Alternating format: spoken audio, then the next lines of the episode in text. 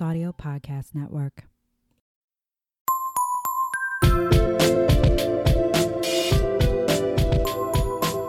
Hello, and welcome to the show that will talk about everything from botflies to sexual assault. Mainly, we just talk about women from history that you haven't heard of because this is whining about history, where two longtime friends talk about women from history and drink a bunch of wine. I'm Kelly. I'm Emily, and hopefully this is a pretty sexual assault free episode. It is. Okay. I, I talk about a sex symbol, but there is no sexual assault. But we have talked about a sexual assault in the yeah, past. Yeah, Kelly and I were having a pretty interesting conversation About before Forrest this. Gump. Well, we were talking about botflies and we were talking about Forrest Gump and talking about how Jenny's dad's a rapist, and Kelly's like, he was. I'm like, he and then I went and was. Googled it, and I And was she like, oh, started oh, yeah. like reading the whole movie, like, oh yeah, Not he's all of it, just sucks. Jenny. just how her dad was a piece of shit who didn't deserve to live. But that's it. Hopefully, no more like no need No. for trigger warnings. We're gonna have a pretty upbeat episode. My my story My, is mine's pretty, pretty cool. upbeat. Yeah, no, Yeah. mine. We need it because last week Everything else is just my depressing. story involved a woman crawling her way out of the Amazon after being the sole survivor of a group of over forty people. Yeah, that's where the botflies come from. Yep. Fucking botflies, man. Can we all just as a society agree Just to cancel Dirt, botflies? Just burn them. Burn you them canceled. You canceled. cancel botflies. I mean, we are the cancel. Can- Hashtag cancer. cancel culture. Cancel. Oh my god, I can't say the word cancel. culture. I mean, cancel. Cancel. That's what they say about our generation. Is that we cancel everything. You know, except for the generation after us that tries to cancel Eminem, which is just dumb. the candy. No, the rapper. Oh, I really have no thoughts on him either way. So I don't know. I like some of his music. I just think it's interesting that they're like, he's obscene. I'm like, have you heard some of the music that people like in your generation listen to? I'm sorry. Have you heard the music that every generation listens to? The only thing that's changed is like the level of subtlety I has mean- adjusted. You mean the lack of subtlety Yes. in the current music? Yeah, I just think it's funny that they're like, we're going to cancel Eminem. I'm like, can't you just be like everyone else and tell the generation before you that their music sucks and move on? They're not there yet though. Their generation's music is the music right now. Give it 10 years. No, but that's what I'm saying. They're they're trying to cancel Eminem. Yeah. which is not their music. So I'm just saying, why can't they just say, you old people, which we're not old, but you know, like We you, are, you thirty, you thirty, you thirty year olds with your side part and skinny jeans, your music sucks, and then I move will- on. Bitch, I will die in these skinny jeans. Yeah, my and your side part. and my side. I do a side part too. I don't worry. look good with a middle part. No, I, I did don't it for a while at like the beginning of the year. I, I didn't look good with it. It's not a. It's I, not. I will die. me. Yeah, I will die with my side part Also, and skinny jeans. the middle part is also from the '70s because that's what all of the Bundy girls looked like. No, like, and if you look at like the style, that's exactly what's Yep. happening. Like they're bringing the '70s back, and I'm like, I will live in my skinny jeans instead of these baggy, like.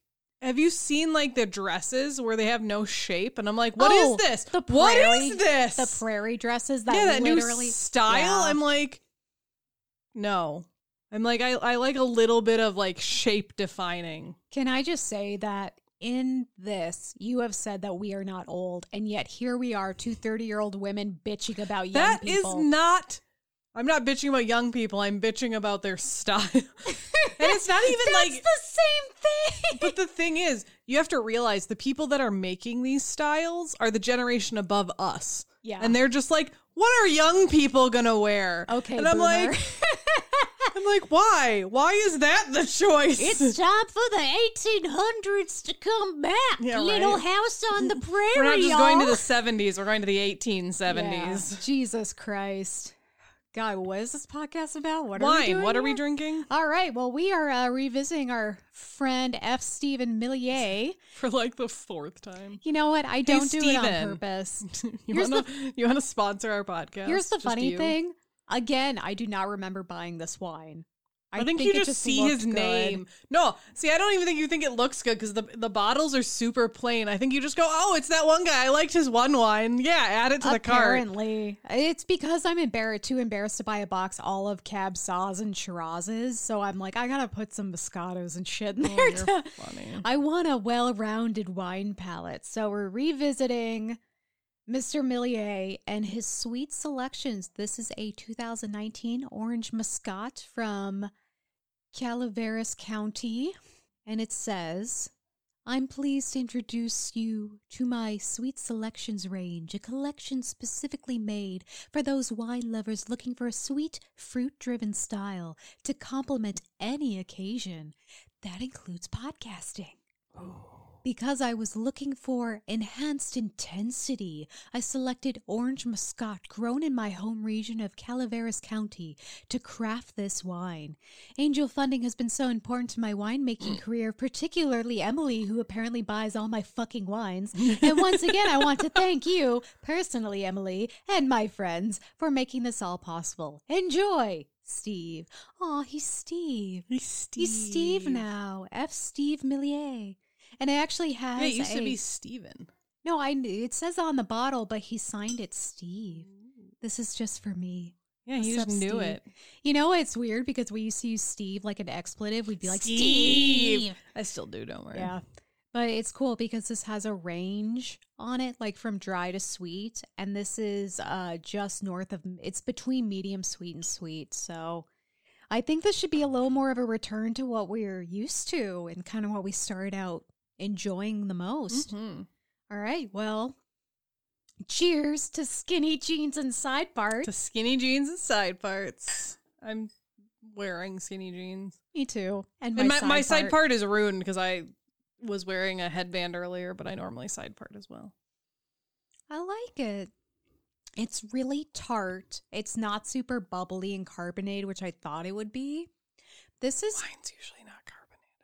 Like the Moscato sweet, the, the stuff I really like, like Stella Rosa. I can't drink. Well, It's yeah, that that is a carbonated wine. yeah, Like they say it.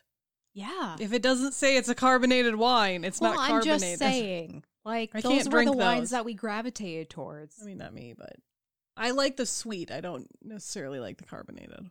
I could see like sipping this on the beach, like on a summer day. No, no, no. We're not. I could see Cape this Cod. just sitting on my deck drinking We're not it. in Cape Cod. We're yeah, we're sitting like at your parents' house on the lake, sipping wine That'd after a good. day of sun and swimming. I like it.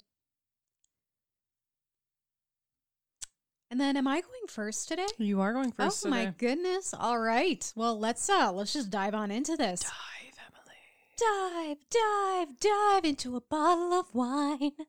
All right, today I am Steve. dive into a bottle of Steve, a tall drink of Steve. oh my god. Okay, so today I'm whining about. I'm not whining about Steve. We've we've done enough of that. This isn't his podcast. He could start his own fucking podcast. Steve, you know, or he can he can pay us, and then we'll whine more about Steve. Oh, absolutely. I will whine about a lot of things for money. I will do a lot of things for money. anyway, moving on. today I am whining about Khutulun, single wrestling female. Ooh, I am taking you back to 1260 Mongolia. It was around this time that Khutulun BC, was born. AC, or AD, AD. I'm assuming When was Genghis Khan around? AD. Then yes. Current, not needing AD or BC. Yes. yes, it is the the year of our Lord 1260. so Star- AD, Star date 1260 Mongolia. 1260 star hashtag Mongolia. so it was around this time that Khutulun was born. Uh, we obviously do not have a date or a month or anything because that is just entirely too much to ask going this far back. Her father was Kaidu, cousin of Kublai Khan. Khutulun was also Genghis Khan's great great granddaughter. So, like, she's got some intense blood running Yeah. through her veins. Kaidu was a nobleman who would become one of the most powerful rulers of Central Asia by the time Khutulun was around 20 years old. His empire included territories from Mongolia to India. So he's got like, he's ruling a lot of shit. He's a big fucking deal. He didn't do this alone, though. His daughter Khutulun was a fierce warrior who accompanied him on many of his military campaigns. This included battles against Kubla Khan, who was like Ooh. her cousin or Yeah. whatever. You see, at this time, the Mongol Empire, which Genghis Khan worked so hard to conquer, was beginning to fall apart. Times were changing, and two primary factions emerged. And as I affectionately called them, the oldies, who were all about the old ways of killing and conquering, and then the new kids on the block, who are all about governing well in politics. So I'm like, oh man, like I love some classic mayhem, but New Kids on the Block is kind of where we're going here, and I'm Right. into it. But uh, Khutulun and her father are part of the oldies, so they're very much into like the warrior lifestyle. just love that name, by the way. Like every The time you say oldies? no, Kootaloo. Every time you say it, I'm just like, oh, I love that. It makes me think of uh, our state's bird, Hmm? Khutulun. The loon. the loon. So Khutulun and her father were a part of like the warrior lifestyle, and Kubla Khan was a part of the new kids on the block. Naturally, this caused them to come to blows as they were fighting over ideologies and territory and all that good stuff. Music, side parts, skinny jeans. You yeah, know, yeah. So we're Khutulun and Kaidu bitching about the young generation with their baggy pants, their middle parts, and their obscene music. And they are the new kids on the block who are like, side parts are fucking old, you fogey. You fucking fogies. just think. I'm sorry, Get but woke, bitches. I will stand on the hill that 30 is not old. it makes me feel old sometimes. Sometimes, Yeah. No, 30 but it's not. 30 is not old. I'm still a baby, but everyone younger than me is a goddamn fetus. so, because she grew up with the old warrior ways, Khutulun was an expert horse rider, archer, and fighter. She's a badass. yeah. Marco Polo, inventor of the famous pool game, but also like he traveled the Silk Road all the time and like recorded all this. He was adventurer, explorer, all that. He met Khutulun and described her as follows, quote, Okay, the real quick, just some reference. This is him describing her in battle. So sometimes she would quit her father's side and make a dash at the host of the enemy and seize some man thereout as deftly as a hawk pounces on a bird and carry him to her father. And this she did many a time. So you've got these two big groups of people. Yeah. And she is randomly running to the enemy, grabbing some dude and dragging him back to her side before anyone can be like, wait, what? You know, it's like when a hawk dives down, snatches something, and brings Yeah. it back to Yep. you. Like, I'm like, oh, I would love to see that. She sounds fierce. For all of her warrior prowess, Khutulun was best known for one thing wrestling. Wrestling. Wrestle. Let's wrestle. Yeah, not the kind you do in the back of a sketchy van either. This is proper wrestling. Wrestling and physical contests were important in Khutulun's clan. Winning brought you honor, clout, and the assertion that the gods loved you, while losing brought you shame. Shame, shame the non-believer. Shun. Sh- Damn it! Shun the I non-believers. can't even get my fogey references right. you young people will never understand. so this is basically like Fight Club. Anyone could challenge anyone else regardless of skill, weight, gender, etc. So you could just like pick someone and be like, "Your ass is grass tonight, bitch." And then like get to prove really whether or like not their ass yeah. is grass. Yeah, don't you know that comes from like a, a Mongolian colloquialism? To make thine ass thine grass. I will make thine ass thy grass. That is probably my favorite thing you've ever said. Aw, it only took 30 years to do it. Actually, what? Uh 11 years of friendship? 12? Coming on 12 because we met in Yeah. 2009. Yeah. Is this just the episode where I'm going to make us feel old? Yeah, you are. All Thank right, you. cool. Let's uh let's just settle into it. So Khutulun was a fixture in these matches, and she was undefeated. Ooh. Fucking A. Even though Khutulun was just one of the guys, so to speak, she was still a woman, and her father Kaidu desperately wanted her to get married. 'Cause that's you know what you do. You pop out a bunch of warrior kids, keep the clan going, keep fighting, do your For a second, I thought you said keep the clam going, and I'm like, is that some weird vaginal reference that I just don't understand because I'm too old? If you don't use it, you lose it. you got to keep the clam going. So Khutulun agreed to get married, but she had conditions. She would only marry a man who could beat her at wrestling. This is fucking brave. I'm just I just realized this. Yeah. This is the the story of the movie Brave. I will f- I will compete for my own hand. That was not even close to that. I don't know what that was. It's okay. It's fine. No one expects that from me anyway. Uh, So any potential suitors who lost the match would own oh Khutulun 100 horses.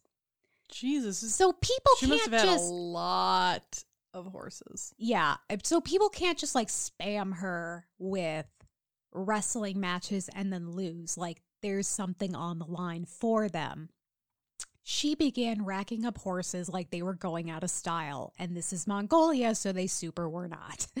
In one instance, a potential suitor upped the ante and bet 1,000 horses that he'd win. His confidence may have been bolstered by the fact that Kaidu was really into this guy and actually begged his daughter to throw the match. Khutulun beat his ass. Good. She made thine ass thy grass. all in all, Khutulun gained 10,000 horses. And that Jesus. that figure is only more impressive when you realize that the time saying 10,000 was the equivalent of us saying a bajillion. It's just too damn many accounts. So it was like a colloquial term for so goddamn many, a Yeah. fuck ton. Jeez. So, like, probably more than 10,000. Unfortunately, instead of accepting the fact that Khutulun was just a badass, rumors began to spread about why she wouldn't marry. Why wouldn't she want to get some dick, guys? Why doesn't she want to marry? Well, people were saying that she was fucking her dad, You. and that was the reason. Honestly, like accusing women of incest as a way to assassinate their character is one of the oldest tricks in the book. Like immediately I was like, oh yeah, they did that to Anne Boleyn. She was like, they said she was doing her brother and like anyone she shared Yeah. Oh, any Oh, yeah. blood with, and that was all garbage. To quell the rumors, Khutulun agreed to marry some guy. Historians argue over who it was, but who the fuck cares? The point is, he never wrestled her, so she remains undefeated. Yeah. As Kaidu got earlier, earlier, older, which would be later. As Kaidu got older, he knew he had to choose a successor. Khutulun was his first choice for very obvious reasons, but his sons took issue with this and threw a goddamn tantrum because we're They're men. men. so some guy named Dua became Khan, which is their word for king. Yeah. Honestly, they should have just wrestled for it. like, if you're man enough to wrestle me and win, you can be Khan all damn day. And you get to marry me. Yeah. Can't touch this. Can't. I'm just imagining. Have you ever seen those videos of me. like Don't a sue me. Have you ever seen a woman with like really strong thighs and like she crushes watermelon? That is how I'm imagining. Khutulun. Like she almost exclusively wrestled with her legs, and like men were just watermelons between her thighs. And I literally just turned someone on Mhm. or made Me. someone realize their fetish. Kelly's having a sexual. I'm having a moment right over now, here. and it is intense. Then Kaidu died, and Khutulun actually guarded his tomb. So it seems like they had a positive relationship.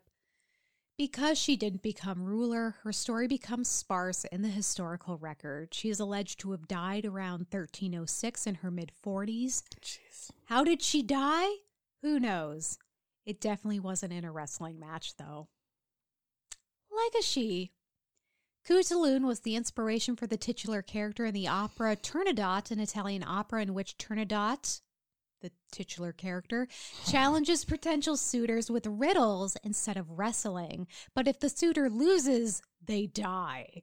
Which I'm like, ooh, that's dark. I like it. But at least Khutulun was like getting all of these horses, which were incredibly valuable.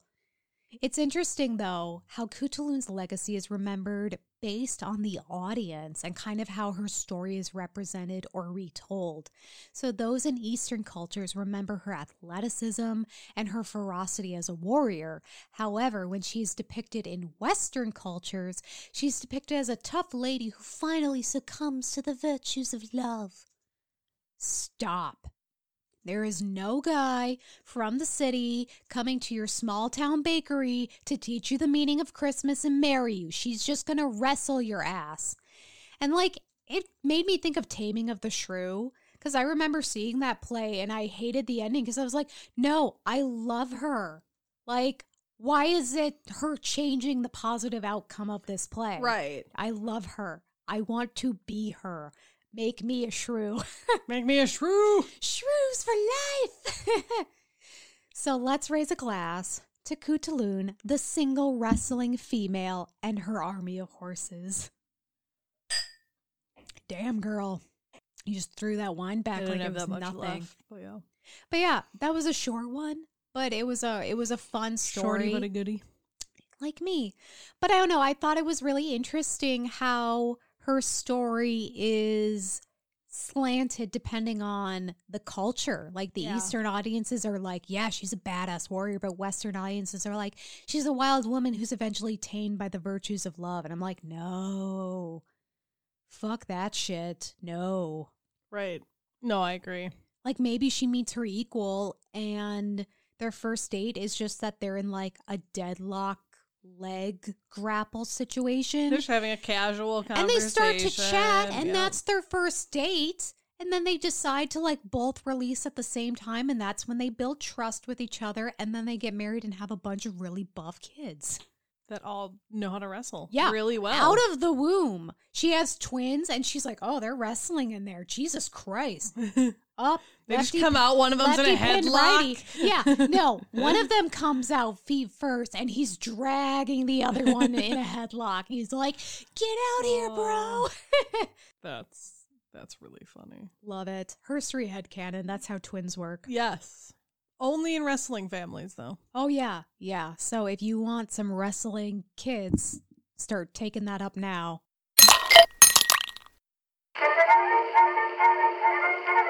This is Stephanie And Tux. from the podcast Beyond Reproach, a show about political scandals from American history, but it's fun, we swear. the idea behind our show is that politicians and government officials are meant to be public servants, and their behavior should be beyond reproach. But if history has taught us anything, it's that a lot of politicians are total scumbags. So we decided to do a show where we drink period appropriate historic cocktails while exploring some of the government scandals and shitty politicians of America's past. We are not historians, we're just a couple of drunks who never shut up and love history. We hope you'll join us on Beyond Reproach for some big facts, good laughs, a little bit of swearing, a lot of drinking, and a real good time. America's history is juicy, we just add gin. So Kelly, who are you whining about today? Who am I whining about? Do you really want to know? I do Okay. desperately. I want to unlock your secrets. Ah. And it's mine first. Please hold. I love this because you have that glint in your eye, and I'm like, oh, drunk Kelly has arrived. I wouldn't say I'm drunk yet, but I'm getting there. Yeah. All right. So today I am whining about Annette Kellermann. Hmm. I like that name, Annette, because you can call her Anne. You Or can call her Net. Nettie. Nettie, little Nettie pot. I have been wanting to cover her. And so I am very happy that we're getting to her sooner rather than later because I've done a little reading on her and she's really interesting. So I'm very excited. I know. I'm like nervous. I'm like, I'm gonna like forget something, and Emily's just gonna be pissed. I'm just going to throw the glass at your face. Please don't. I don't have the. I don't have the dodge capabilities. Not with the way I'm sitting. no, you anyways. you hit Y to dodge. Press Y to dodge. Quick time action. Yeah, right. So Annette Kellermann was born in Marrickville, New South Wales, Australia. Woot woot. What's up, Aussies? So she was born on July 6th, 1887, to an Australian born violinist named Frederick William Kellermann, or in my mind, Friedrich. Was that AD or BC? Year of our Lord. I was so mad when you asked that. I was like, I didn't think I needed to no, know. the- yeah, I don't know. My mind is just whatever. So Australian born Friedrich and his French wife, Alice Ellen Charbonnet. Oh my god. That is my new fake I name. know, I'm gonna say Alice is Al- already my fake Ellen name. Charbonnet. Alice is already my fake name. So, guys, if you met a chick at the park and you were harassing her and she said her name was Alice, that was me and go fuck yourself. But two, Alice Ellen. I Mhm. love the name Ellen too. Yep. Charbonnet. Yep. Oh my god! I just want to like bathe like Chardonnay, but- I know, but better because it's not actually Chestic Right. Chardonnay. oh my god! I want that to be my. I'm gonna legally change my name tonight. Alice Ellen Charbonnet. I, oh, I do like that name. So Friedrich was a violinist, and Alice was a pianist and music teacher. So Of she's coming from a music musical family. Of course. So at the age of six, Annette was diagnosed with rickets, or it's it's a weakness of the legs, like your legs are not developing correctly, and this necessitated um, her needing to wear steel braces on her legs to strengthen them. Think Forrest Gump. This is where the Forrest Gump conversation came into play. See, guys, It All all, our cr- circles back. there is a method to our madness. Yeah. Um, so to, to further overcome her disability, um, her doctors recommended swimming. So her parents enrolled her in swimming classes in Cavill's Baths, which was a tidal swimming pool in the north in North Sydney, in the suburb of Lavender Bay. Which that just sounds fancy as fuck. I want to sit on my deck looking out at Lavender Bay, You know, watching the Sydney great, Opera House in the distance. watching the great white sharks. Wait, this and the- this sounds familiar. What's up, y'all? You know who you are. Yeah, right. But we- I don't know, Can I we love come that. visit? Do you have a spare Right. bedroom? Here's the thing: I want to look out on the bay and watch the great white sharks wrestle with the saltwater crocs, and then and the like whale penises. the whale penises, like little tentacles. Krakens are coming. It's all Uh, horny whales. so by the age of 13, her legs were basically back to normal due to all the swimming and stuff she was doing. And by 15, she had mastered all of the swimming strokes that she had been given and won her first race. By this time, she was also starting to give diving displays. Can I just say, I love that both of our women's strength is based in like them having Their strong legs. legs. Yeah, we got some sexy, muscular legged ladies today. Right. In 1902, Annette started winning things. Things. things. She won the ladies 100 yard and the ladies 100 yards and mile championships at the New South Wales uh, of New South Wales in the record time of 1 minute 22 seconds for the 100 yard and 33 minutes 49 seconds for the mile. Nice. So she's setting records. Um, in that same year, her parents decided to move to Melbourne. Um, I think it's Melbourne. I think No, that's how the care. Aussies I'm say going it. with Melbourne because I'm not Aussie. You're pissing off a bunch of people in a car right now, and they are not going to be happy. Let me know. Is it is it, is it actually supposed to be Melbourne? Mel whatever. I think it's Melbourne. Because it's M E L B O U R N E. Yes, because Melbourne. everything sounds like it's spelled. The French taught us that. Yep. So Melbourne or Melbourne, Victoria, Australia. We know how to say that word. um and um so when they moved she was enrolled in the Min- mentone girls grammar school where her mother had accepted a music teaching position. So they were moving because her mom got a job. Yeah, and they were like yeah you can go to school here. Cool. so during her time at this school annette um, started giving exhibitions of in swimming and diving um, at the melbourne melbourne baths she performed a mermaid act at Prince's Court Entertainment Center and did two shows of day swimming with fish in a glass tank at the aquarium. That would be So basically, she's my spending- dream job. All of her free time in the water at this point. That is literally my dream job. I've always wanted to be like one of those mermaids swimming by the glass. That'd be so much fun. Right? They have them at the Renaissance Festival too. Yeah, Remember? but they're not swimming around. I mean, I mean, the one was. the one was in the water. She was not swimming. She was like waist So you deep. wanted to be like Misty and her sisters. I did. I Okay. saw that. I was like, oh my God, get me in this anime right now. So, um, in the summer of 1903, she was per- she performed sensational high dives at Bland Holt Spectacular, the breaking of the drought, the breaking of the drought at the Melbourne Theatre Royale. So this she's like performing diving for shows now. Yeah. Also during this time, she gained a rival. Her name was Beatrice Kerr, who was billed as quote Australia's champion lady swimmer and diver. So they were viewed viewed as rivals, although Beatrice's public challenges to Annette to meet um, and do a competitive race went unanswered. And Annette never went and challenged her. This Or, is the like, Gary to her Ash. Yeah, It all comes back to Pokemon and Forrest Gump. Um, in 1905, at the age of 19, Annette was one of the first women to attempt to swim the English Channel. Nice. After three unsuccessful swims, she declared, quote, I had the endurance, but not the brute strength. And we covered the first woman to, To successfully so, complete the Gertrude Um, Ederle. the first woman to attempt the Channel crossing um, was an Austrian by the name of Baroness Walburga von Askenescu. okay, that's going to be my new fake name. Yep. um, and she attempt she attempted it in September of 1900, so five years prior to Annette. Annette actually would later go on to challenge Inescu in a race and win. nice.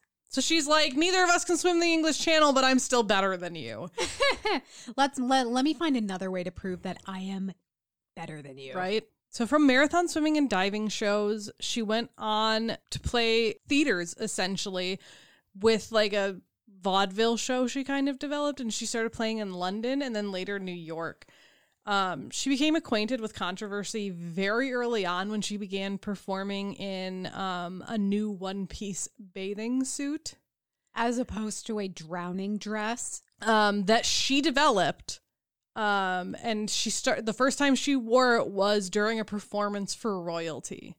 And basically, yeah, instead of being like past your knee, it was like mid thigh and then like short sleeves instead of like, a full fucking suit. It was like a tra- it was like what we would think of as a traditional one piece suit, but it had cap sleeves instead of straps, right? No, and it had and it had like little shorts. Like it Oh, yeah. Okay, so it was just like if a you little think of like short a, no, if you think of like an old school bathing suit, like for men. for women like if you think of like the what the original one piece where it has like short sleeves and then it's like mid thigh that's what she invented Okay, before they were wearing like full leg full arm like body See, suits And that's what I was thinking when I think old old school swimsuits. I think of like when they had the dresses. yeah no she Okay. she's wearing like uh tight fitting like almost like a leotard but not but it actually it's like shorts with cap and cap Yeah. sleeves How dare she show the silhouette of her body? No one can know there's a body under there. Right. In 1909, she started getting into movies and she would go on to star in 14 films. Damn, which we'll talk about later. She started becoming known as the Million Dollar Mermaid Oh my god. when a film she was in called Neptune's Daughter, which was released in 1914, was one of the first films to take $1 million at the box office. Damn. Right. During this time while in London, she also um, shot a short, f- or she was also filmed during one of her performances that would eventually go back to Australia. And it was during this time that she helped start popularizing the sport of synchronized swimming. Oh my god, yes. Um, because she, in 1907, she perf- she performed the first water ballet in a glass tank at the New York Hippodrome. That is incredible. And here's the thing, synchronized swimming is so difficult. fucking impressive. It takes so much strength, so much coordination, and like to do it in the water, I I can't even imagine. And I was a swimmer for a very long time, and I'm like, ah, I don't have the strength. All right. So we're, we're back to the swimsuit. Okay. I, I apparently split this piece up. So during this whole time, Annette was a- advocating for the right to women for women to wear a one piece bathing suit, as which, as we mentioned, was highly controversial. According to an Australian magazine, quote. In the early 1900s, women were expected to wear cum- a cumbersome dress and pantaloon combinations when swimming. Although Annette later claimed to have been arrested at Revere Beach for public indecency while wearing one of her bathing suits, there are no com- contemporary police records or news stories corroborating this, and she appears to have invented the incident. they totally arrested people though for Oh, yeah. Quote unquote inappropriate swimsuits and they used to have people who would walk the beaches and measure the hem Yeah. of your skirt. So here's the thing I totally believe that she would be arrested and they or they just told her to like go fuck off Mm-hmm. the beach and then they just didn't write it down. Um, so, despite the controversy, controversy, her one piece swimsuits became incredibly popular and actually invented, invented, resulted in her designing her own line of women's swimwear called the Annette Kellermanns. And this was the first step towards modern women's swimwear. I love this so much because women were not actually expected to swim for survival. Mm-mm. They were expected to get their feet wet, which is why those bathing costumes were so cumbersome and so nightmarish. And actually, not because of swimming costumes, but the Slocum disaster where this uh this like ferry boat caught on fire and sank in the river. And all of these women drowned because one, they don't know how to swim because no one's teaching them because they're not expected to learn how to swim. But two, their outfits are just dragging them down because they're in these layers and layers of skirts. Women were not expected to learn how to swim for survival. And she's like, why does it have to be so damn hard? Right? She's like, we can swim and look good doing it. Yeah. Bitches, you know you like the way this looks. You're just insecure about your own feelings. So besides swimwear, um, Annette was ahead of her time in a lot of different ways. She actually included a drag king act in her shows. Oh my god, she is a Um, queen. She she would wear a tuxedo and monocle, and she looked quite good in it. And she called the character the English Johnny. Oh my god. I didn't think I could love her more. I know. She became a sex symbol uh, of the early 1900s, obviously, but she kept her sense of humor about being dubbed, quote, the perfectly formed woman. Uh, and it was the New York Times that called her that in 1912. And she actually came out and said that she found uh, the label ghastly. Like she didn't like it. She's like, no, I Yeah. don't, I don't want to be stigmatized and like looked at just for my body. That's not what I'm Right. about. Do you know why they said that though? Because she was like the only woman where they could tell what she looked like under 80 layers of bullshit. They're like, well, we don't actually know what women look like, so you must be the perfectly formed woman because we can see what you look like and uh, we're into it. So the same year she got named as the perfectly formed woman, um, Annette went on to marry her American-born manager James Sullivan in roughly November in Danbury, Connecticut. Why Danbury, Connecticut? I assume that's where he must have been from. Connecticut's a pretty cool state. I don't know. I've always wanted to go to I mean, Connecticut, but don't I they feel like, like- I feel like I'm not. I feel like there's a. enough. I was gonna say there's a rich person section yeah, of Connecticut. yeah. It's uh, oh fuck, I can't remember what's. I keep wanting to say Greenwich, Greenwich Village, Greenwich. Is that in Connecticut? I know there's a Greenwich Village in New York. Yeah, that's what I was thinking of. but there's that one really rich neighborhood or area or town or whatever in Connecticut. Where where was Martha Moxley murdered? I don't even know who that is. Oh, she's uh she was from Connecticut. Greenwich. Greenwich. I think it's called Greenwich. though. Probably. Yeah. Yeah, it's that's what the- I'm thinking of. A wealthy enclave on Connecticut's Gold Coast, Yeah. Greenwich. Yeah, so that's where all like the the ritzy people live. Yeah. And she was she was a she was from one of those families and some we still don't 100% know what happened, but some boys from another one of those families basically murdered her and helped cover it up. That's bullshit. Yeah. Anyway, so she married her uh, American born manager. And during this time, she was also obviously, like, besides being a advocate for women's fashion, she was also a passionate advocate for women's health. And she in 1909, she actually formulated a mail order diet and fitness program that would be undertaken by 40,000 women. That is revolutionary. she's like she's the like the Jane Jane- Fonda of her ah! time. All right. oh Anyways, my god, we're we're in sync. So in 1916, Annette kind of gained a new title. She became the first major actress to perform in a nude scene. Scandalous. I know. She performed uh, fully nude in a role of in a movie called A Daughter of the Gods. It was actually made by Fox.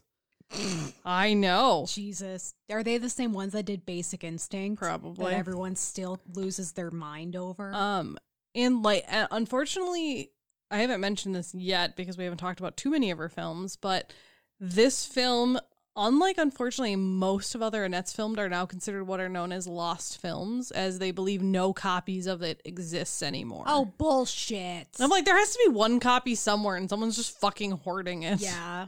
There's some weird recluse in his basement who's like watching it over and over and has been doing that for 40 years because it was gifted by him, gifted to him by another weird basement recluse who also watched it right. over and over for 40 exactly. years. It's just and the cycle just, just continues. continue. Yeah. so Can the- I be that basement recluse? Call me. right. I will. I will. Me and you will like. We'll combine our forces. Yeah. That way, whoever dies first, the other one still gets to carry it on and find the next basement recluse. Yeah. Yeah. Yeah, it's cool. We have a system. We've got this. Uh, so the majority of Annette's films had themes of aquatic adventure. Obviously, that's what she loved to do. Yeah. Um, she would actually perform basically all of her own stunts in these films. Stunts that included diving from 92 feet into the sea, diving 60 feet into a pool of crocodiles. I'm sorry. I was joking about the saltwater crocs earlier. yeah, no, she It's- did that. It's because she's Australian and she has no fear. She's She's, just- living on a she's just hellish like- she- island. They're, they're actually her trying to kill pets, and she, no one knew it. yeah, Um, and they were named Chiquita. Um, a lot of times the mermaids or other aquatic creatures that she would play would either she or the film's producers would name Annette or variations of her name. A lot of times, um, she would she would call them her fairy tale films. Aw, I know that's cute. and the reason she called them that is because she, well, first, she was the first actress to wear a swimmable mermaid costume on film in a movie called The Mermaid. Aptly named. But that really paved the way for other people to play mermaids or sirens or other things like that. Um, You're welcome, Walt Disney's The Little Mermaid. Right. No. Which is an more like animated film. Splash. Oh yeah. If you remember that film. Which is funny because they were going to make Ariel blonde, but Splash was such a big deal and they didn't want to draw comparisons. And now everyone's like, I'm sorry, Splash, what? Exactly. Like, no one knows So she was such a big deal and, and enjoyed like mermaid costumes and being able to swim in them so much that she actually went, went on to design her own mermaid swimming costume and would actually sometimes make them herself for these films versus like having costume departments make She's them. so crafty. I love her. Right? Similar designs to what Annette made are still used by the Weeki Wachee Springs Mermaids. I'm sorry, the what? The Weeki Wachee Springs Mermaids. That sounds like someone made up a name for I camp. know. Oh, you know, Camp Weeki Wachee. like what? I didn't look that up, but I'm gonna go- hold on. Let me let me Google. I want to go to Camp Weeki Wachee. I want to be a mermaid. But did you hear what happened there 20 years ago? Jason Voorhees. On a night like tonight. I mean, it is kind of stormy out tonight. yeah. So it's it's. Hold on. Let, let let Google. Oh my God, they actually have mermaids. I want to be a mermaid, Emily. Right? I went to college for all of the wrong things. So I hold on, let me figure out where it is. You know, I also used to be really good at holding my breath because we would do uh, breath training drills and swimming. And I used to be able to hold my breath for over a minute. I don't think I could anymore. I haven't trained, but we had this one workout and it was terrible because I just come off taper. So I just finished training for uh, high school sections and then I went back to my regular club swimming. And the first workout I did was first we had to dive in the water, sprint our minds out 25 yards, and then climb out over the bulkhead, which was Yeah. really hot, Yep. tall, so it took a lot of upper arm strength, and then immediately dive back in and then swim 25 yards back, but underwater with without coming up for air. Eight lanes of people, Yeah, I remember. Yeah, and if we did any- something similar. Yeah. If anyone came up for air, we all had to start over. We had to do Oh. that like 20 sometimes. The o- only one person literally just could not do it, so she got a pass. Yeah. But I was like, this might be how I die. and so because because you're already out of breath from Oh, yeah, sprinting and he's and the coach is like if i don't think you're sprinting hard enough we start over i'm like you fucking Your coach sounds like an asshole. He was.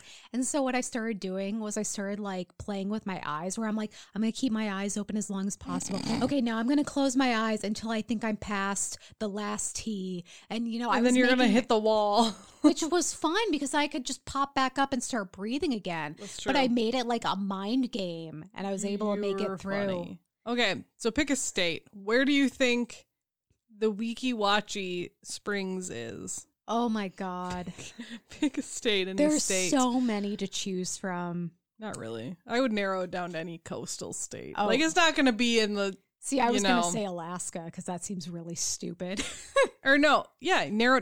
Alaska's a coastal state. I know, but that also seems really It does. stupid. Is it in Alaska? No. Okay, I was like Kelley. I'm throwing a lot of shade here. Florida. You need to stop it's in me. Florida. Okay. Uh, well, apparently, it's not a national park okay. or state a state park. Sorry, but yeah, they it's called the Weeki Freshwater Adventures, and so not only do they have mermaid shows, but they have like other like they have mermaid shows, riverboat cruises, wild. I w- I need to go to Florida. We'll go to Florida together. Just do a bunch. You can of apply to work salts. there, Emily. I could become a mermaid in Florida. Yeah. That would I'm- actually be kind of cool. I'm too scared of Florida, man. they have like so every because here's the thing every man is a Florida man down there. Um, th- they they provide employees with competitive benefits, Emily. mm, do I get 401k? Mhm. Do I get dental? Mm-hmm. Shit. Health, dental, life, 401k, spending accounts, paid time off, and tuition reimbursement. Oh shit. I'm gonna go back to school, be a mermaid, and they'll pay me back my tuition. Anyways, Figured out my future. um, so as I was saying, a lot of her designs for mermaid costumes are still used, apparently in Florida. Um, uh, including one of her costumes for for her aquatic fairy which Oh. was um, introduced in a movie called Queen of the Sea, which is another lost film. God damn it. Right. She also appeared in one of the last films made in in Prizma Color, which is like a specific form of film they use Versus Technicolor, which Yeah, was exactly. just the tits for a while. Um, this film was called Venus of the South Seas, and it was actually a production, a co-production between the U.S. and New Zealand, where one reel of 55-minute film was in color and underwater. That's cool. Right? Is that one lost too? No. Good. Um, it was, and it was actually restored by the Library of Congress in 2004, and it is the only feature film starring Annette that is known to exist in its complete form. you know what really grinds my gears? All of these really cool movies Are are, gone. lost, but But we know they're somehow- not. But we somehow still got Birth of a Nation, the movie that almost single-handedly reignited the KKK. Yeah, let's Fucking not talk about. Yeah, The president showed that shit. I know. Ah! So, in addition to her pretty illustrious film and stage career, Annette would actually go on to write several books. She wrote books called How to Swim, Physical Beauty, How to Keep It, and a, chi- uh, uh, a book of children's stories entitled Fairy Tales of the South Seas, and um, an autobiography called My Story that actually never got published. Oh. I know. Like, can we find the manuscript and just publish it as is? That would be cool. Can we get on that? That would be nice. Hey, Recluse Um, is in your basement. I know you have connections. Let's do this. She also wrote um mail order booklets, which I'm like, are were, were they like spam? Um, but it was on health, beauty, and fitness that was called The Body Beautiful. It was um do you remember zoo books back in the day? Yeah. Yeah, it was those, except advertised in the newspaper instead of on 90s TV commercials. Or do you remember like when you went to the dentist or like doctor when you were young and they had those like I can't remember what the comic books were, but they or not the comic books, the magazines, but they were for kids and they Yeah. had like search it, find it's and Yeah. shit like that. Yeah.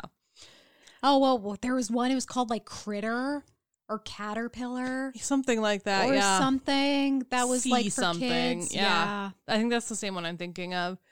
So Annette was actually a lifelong vegetarian, and she would go on to own a health food store in Long Beach, California. Damn, she's doing everything. Um, and that was something she did late, like later in life, kind of after she was off film and stage.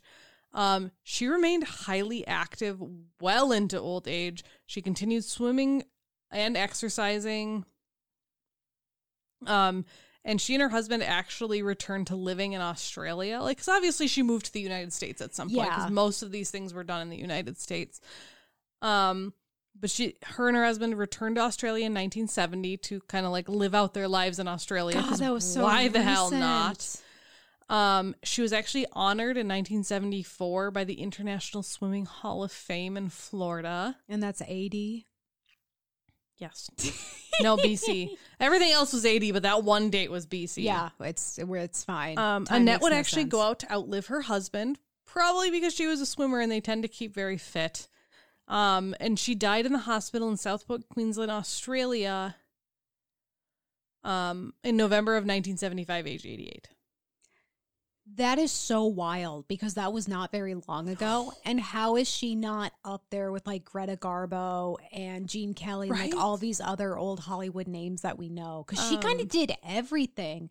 And if you think about it, what a great archetype for the modern celebrity, where she starts out as an athlete, breaks into movies, starts diversifying with her own personal brand, writing books, making, Making She has her own line of swimwear, Right, And then she opens up her own shit, yeah. restaurant. No, like she's no, no, no. no, It she's was, had it was line like a of health. It was like a health store. Okay, well, you know what I mean, though. She's starting her own business. Right. Like, oh, she did like everything. She's a straight up mogul. she was a badass. God, Annette Kellermann, honey. So, like I said, she died at 88. She was cremated, and her remains were scattered in the Great Barrier Reef. Her and her Oh. husband never had any children, though. So, no, like, like, no blood legacy, but she does have a legacy. Um. So, what, what's interesting? The one of the reasons, um. So, New York Times called her what? What did I say? Like the perfect specimen of a woman or The whatever. perfect woman. Yeah. Or the sh- perfect shape of a woman. The reason they might have got that is actually in 1908, um, Dudley A. Sargent of Harvard University studied 3,000 women and dubbed Annette the perfect woman because of her physical attributes based on the Venus de, Mil- de Milo. okay, here's the thing. I'm not going to deny that Annette was hot. All right. Like, she does it for me. But this one dude comparing 3,000 women to a painting of a not actually real woman that was also just another dude's interpretation of beauty to determine what the perfect woman looked like is the like But she was shady, like shakiest shit I have ever So not heard. only was she dubbed the perfect woman by him, but during the Fox film series she did, including the one that she was the first nude scene, yeah, she was often billed as Australia's perfect woman. like again no knocking her appearance she No, was she's she was fucking a go- gorgeous I mean, woman she was a sex symbol. But, she was fucking gorgeous. What the this one dude just looking at pictures of 3000 women comparing them to a painting of a fictional person I know. is like uh, That's this just is my- creepy. this is my scientific He's the recluse in the basement who has the movies. Right? We need to we need to figure out who his contacts are to We figure out if he died, who he Yeah. moved them to. We found patient fucking zero of creepy Right? basement recluses, you guys. Seriously, can I do that? Can I compare 3,000 pictures of men to the picture like Da David, Vinci's David? David. Well, I was thinking like, uh, was it the the Da Vinci's man? Oh, uh, Um, the Vitruvian, man. Yeah. Can I do that and determine who the most perfect man is? No. Hugh Jackman. That would be the okay. That was real. That was a good one. He is also Australian. there's, there's a theme. what we have determined is that perfect people come from Australia. Yeah. Not everyone from Australia is perfect, but all perfect people come from Australia. All right. we got. Cool. So while most of her films, almost all of her films were lost, um, Annette's large collection of costumes and theatrical mem- memorabilia did survive and was actually bequeathed to the Sydney Opera House. And today, many of her costumes and items um, are still held not by the Opera House anymore, but by the Powerhouse Museum in Sydney, Australia, where you can go and see them Well, now we have a reason to go to Sydney, Australia. right? So they while Sydney has a lot of her costumes, the Mitchell Library, eh, which is the state library of New South Wales, has a lot of her personal papers and like things that she wrote, which is really really cool. So other things that have come about. So this is her legacy, by the way, if I did mention that. Um, she was portrayed by Esther Williams in the film A Million Dollar Mermaid, which is a film about her. She does have a star on the Hollywood Walk of Fame on Hollywood Boulevard I was going to ask, thank God. right? So there there is an award-winning Australian documentary called The Original Mermaid, which was about Annette, which was produced in 2002. There's a swimming complex which was opened in 2010 in Marrickville named after her. Aw. Um there is a suburb So okay, the streets in the suburb of Holt in Australia in the capital of Canberra. Jesus. Australia, what is with your naming schemes? Um, but they're all named after Australian sports people, and there is a street named the Kellermann Close, which is named after Annette. Um, in 2016, X Swimwear, which is a made to a made to measure swimwear line, so real fancy. Yeah. Um, launched a custom swimsuit called the Kellermann after her. Love it. So yeah, there if you go on like Wikipedia or anything else, there is a bunch of like you can look at the different roles she played, but yeah, unfortunately a lot of them are not around anymore. Yeah. But yeah, she has her books that you can I think you can still find. It's probably harder to find, but you can still find them. Um, but yeah, that's Annette Kellermann. Damn. Well, thank you for sharing. That is, I love swimming ladies. I know, That's like so I, cool. I don't remember how I happened across her. I think it was something like with mermaids, and Yeah. I was like, because I was looking at like sports women because I cover a lot of science women, and I was like, Yeah. hmm, maybe I should branch out. and something about her just struck me, and I'm like, ooh, I need to cover her. And I don't know, I was like, she might be on Emily's list, but I'm gonna cover her unless I've Emily been- covers her first. I've been thinking about it, but I'm glad you got to cover her because someone needed to, because she's just incredible. and now it's done. It's done. Now we never have to think about it. Now about we know about. Australia's perfect woman. yeah.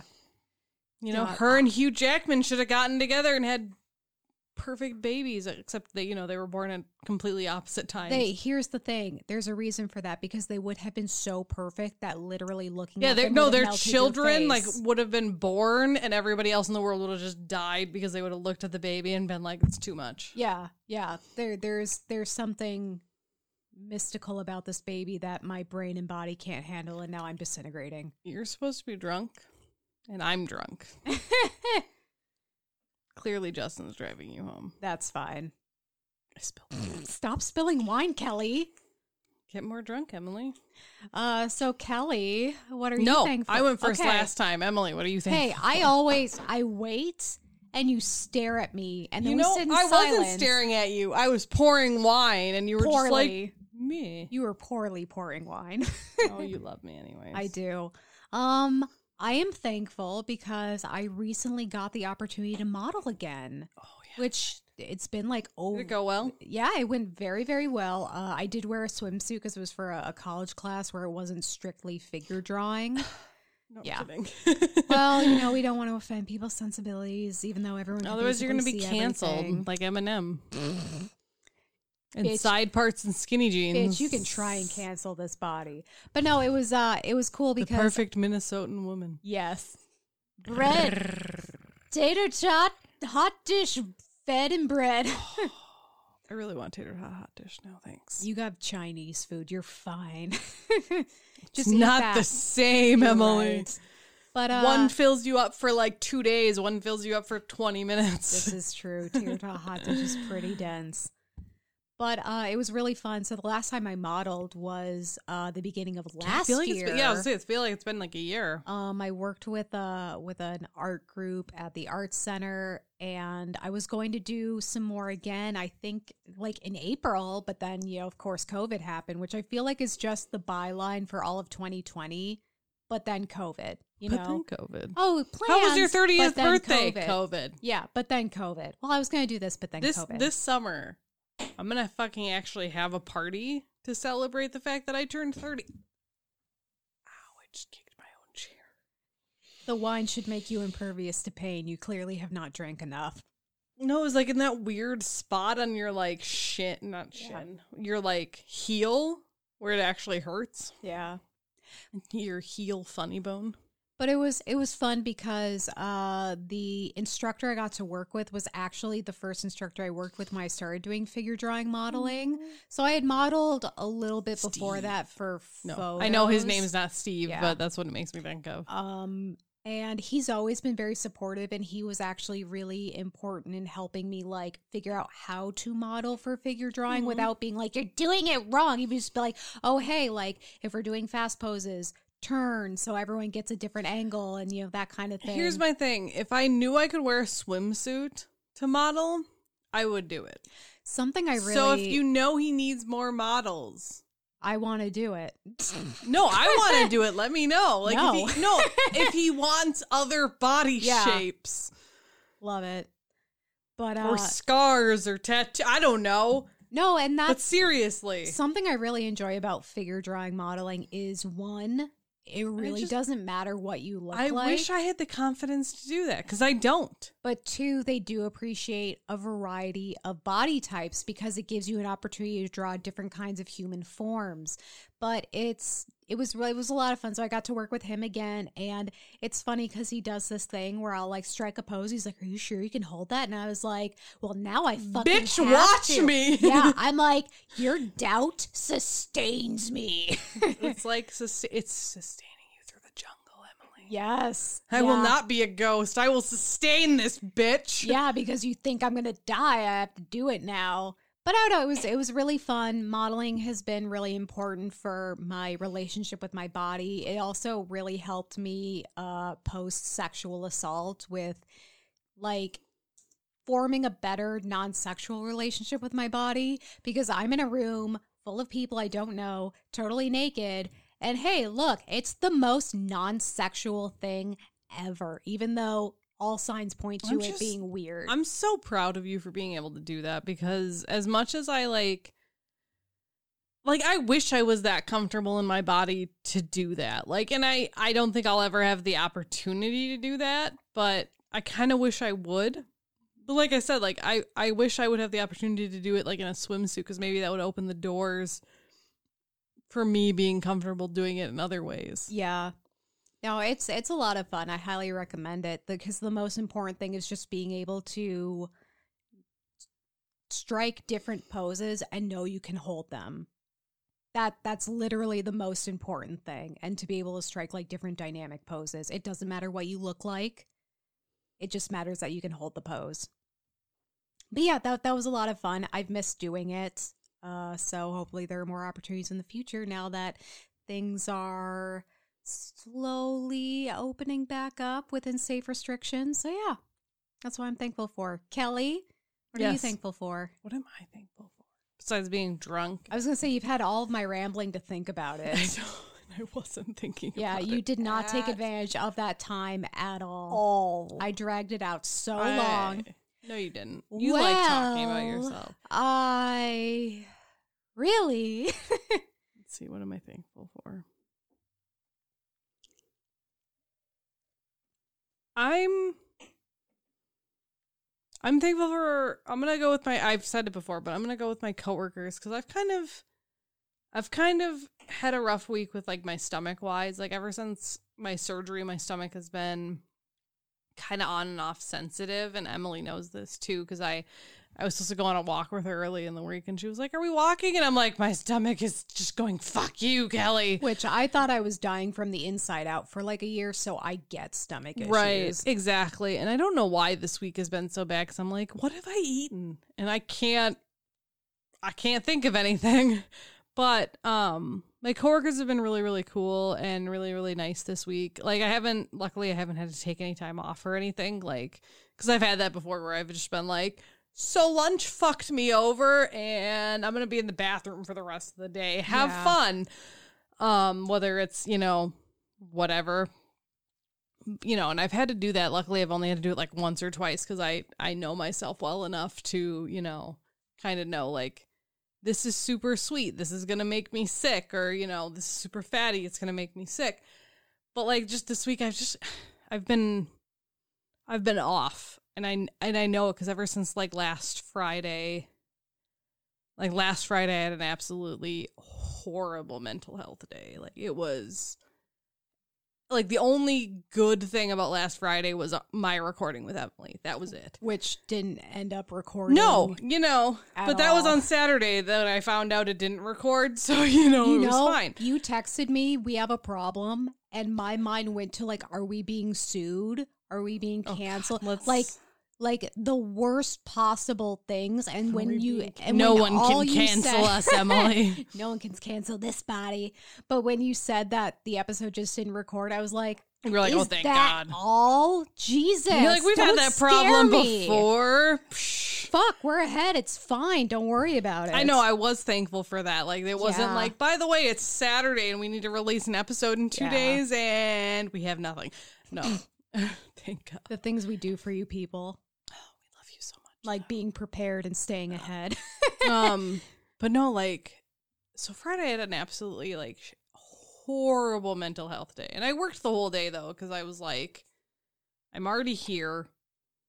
Like i'm just gonna fucking get through it. But my coworkers were super nice and i was like i asked like the person i work one on like one-on-one with that helps me support the customers i support because we like jointly do it. And i was like do you mind if I take Monday off? I'm like, it's Easter weekend, which means like, luckily my husband's family is fully vaccinated or, you know, enough that we can get together. So it was like, I knew we were getting together with them. And then my family's getting together outside because most of us are vaccinated, but the ones that aren't, you know, like we're outside. Luckily, it was super fucking nice. you know, so it was like, my mental health is already shit. I'm not used to seeing large groups of people. I was like, there is no way that I'm gonna be able to function on Monday. Like I just I just knew it. You're gonna expend all of your emotional and mental energy dealing with people. I'm already at like negative twenty and I need to deal with people for the rest of the weekend. zero spoons left, you guys. Luckily Emily honestly hanging out with you always gives me spoons back. So like Aw. by the time I like got into Saturday, I was like at like two spoons. But yeah, by the time I got into Monday, I was like, I'm at like negative twenty, guys. That's who I would be if I was an NPC in a video game. I would be the spoon vendor. Do you want a spoon? No? Okay, good. I need the spoon. May I offer you a spoon in these troubling times? I took a spoon to the knee, guys. God damn. And I feel so much better.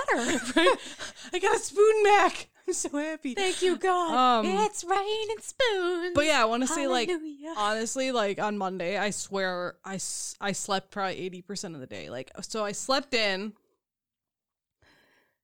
I don't remember what time I got up, but I got up and I was up for like two to three hours, and then I was like, I'm fucking exhausted. And then I went back to like I went back to sleep until like seven p.m. I'm not even joking. Like I got up, I did a few like I'm trying to remember if Justin worked or not. I can't remember.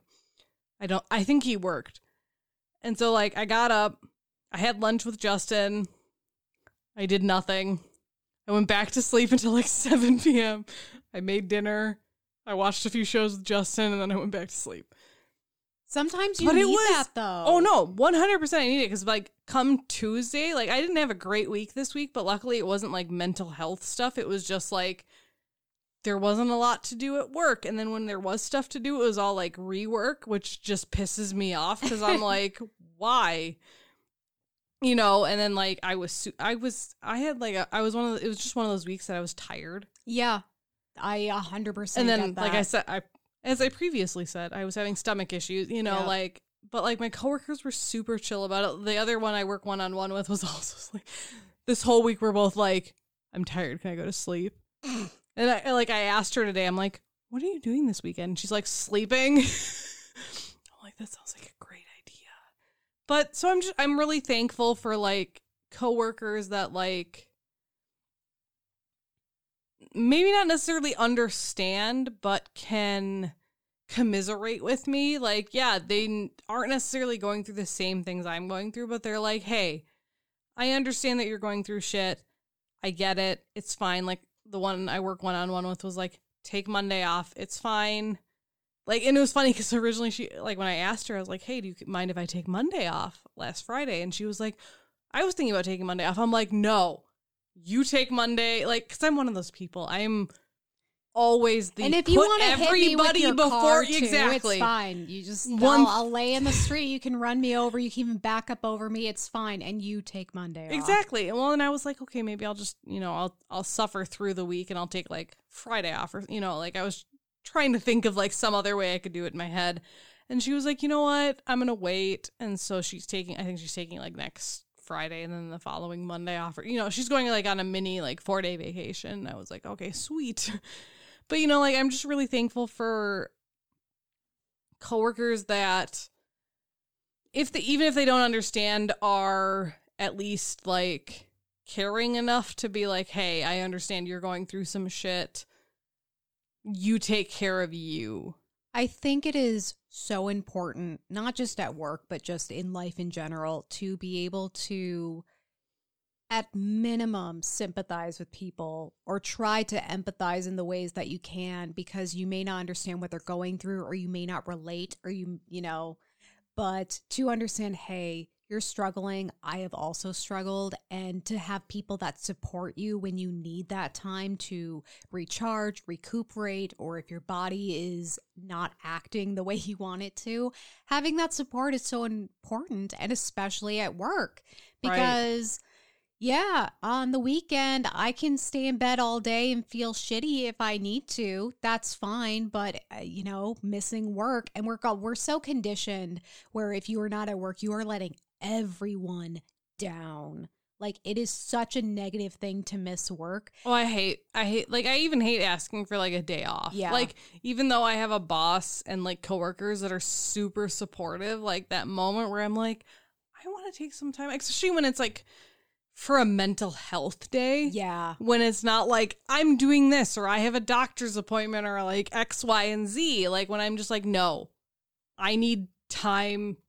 Like on Monday, I need time to sleep for like 80% of my day Yeah.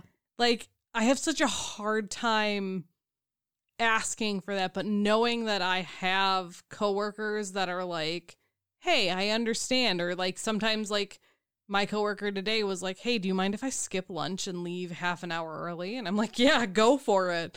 You know, like knowing that I have coworkers that I can ask and be like, "Hey, I'm feeling this way," or "Hey, I need this," They- and like they they, actually respond exactly.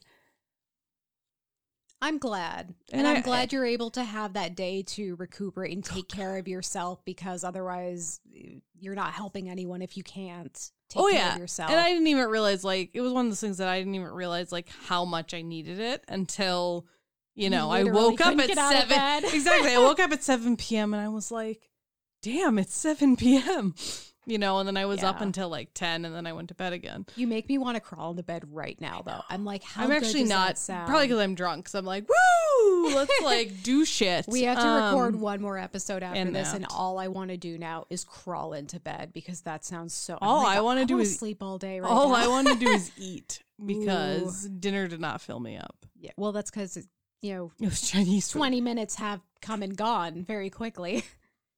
Anyways Let's yeah. wrap this up. in in my like 20 minute conversation i am thankful for my coworkers Aw. Well, if any of them And are you, listening, and- you guys are awesome. and i i count you as a pseudo coworker because I'm- Collaborator. I'm, glad and i'm thankful for the flexibility that you give me with this podcast I love you. Well, thank you so much for listening to another episode of Whining About Herstory. Please like us on Facebook at Whining About Herstory, Instagram at WAH Pod, and rate us five stars wherever you listen. It's free and it really, really, really, really, really helps us. and makes other people find us Yeah, that's how it helps us. we also have a twitter at wah underscore pod our website is whining about herstory at g- no our website is whining about herstory our email is whining about herstory at g oh my god our website is whining. Okay stop laughing. How many times have we done this? It has been two damn years. our website is whiningaboutherstory.com and our email is whiningaboutherstory at gmail.com where we would love to hear from you whether it's women you want us to cover or just like a hey i listened to your podcast. I'm from sydney and you should let us come to your house. Uh, subtle plug please let us come visit you I was talking with someone the other day. I'm like, I need to make more friends with like who live in cool places, so I have an excuse to visit there and a crouch to. well we're already we're already on. gonna go to dc Yes, that is our to visit a tour of her own Yes, So anywhere else, anywhere else people want us to come, just let us know where we can stay. and have a couch. Yeah. Or or a really really cheap like hotel option. Yes. That does not have bed bugs. I was gonna say where I won't get murdered, probably. and that. yes, Um we also have a. Patreon. Uh, patreon.com forward slash whining about herstory where you can join for as little as one dollar a month one dollar, one We also have a Teespring. If you go to teespring.com and search whining about her story, we have some pretty sweet merch you can get your hands on. And maybe horny whales will be on there too. or what was I saying? Thine ass will be thy Thine grass. ass will be thine crap. Guys, seriously, if you ever hear something in an episode where you're like, I want that on a sticker or a shirt or yeah, anything, no, send it to us Yeah. on any social media. I will make it. We will make it a shirt. I bought that Canva premium membership for a goddamn reason. know. Yes. Well, thank you so much for listening to another episode of Whining About Herstory. I'm Emily. I'm Kelley. And have an empowered day. Bye.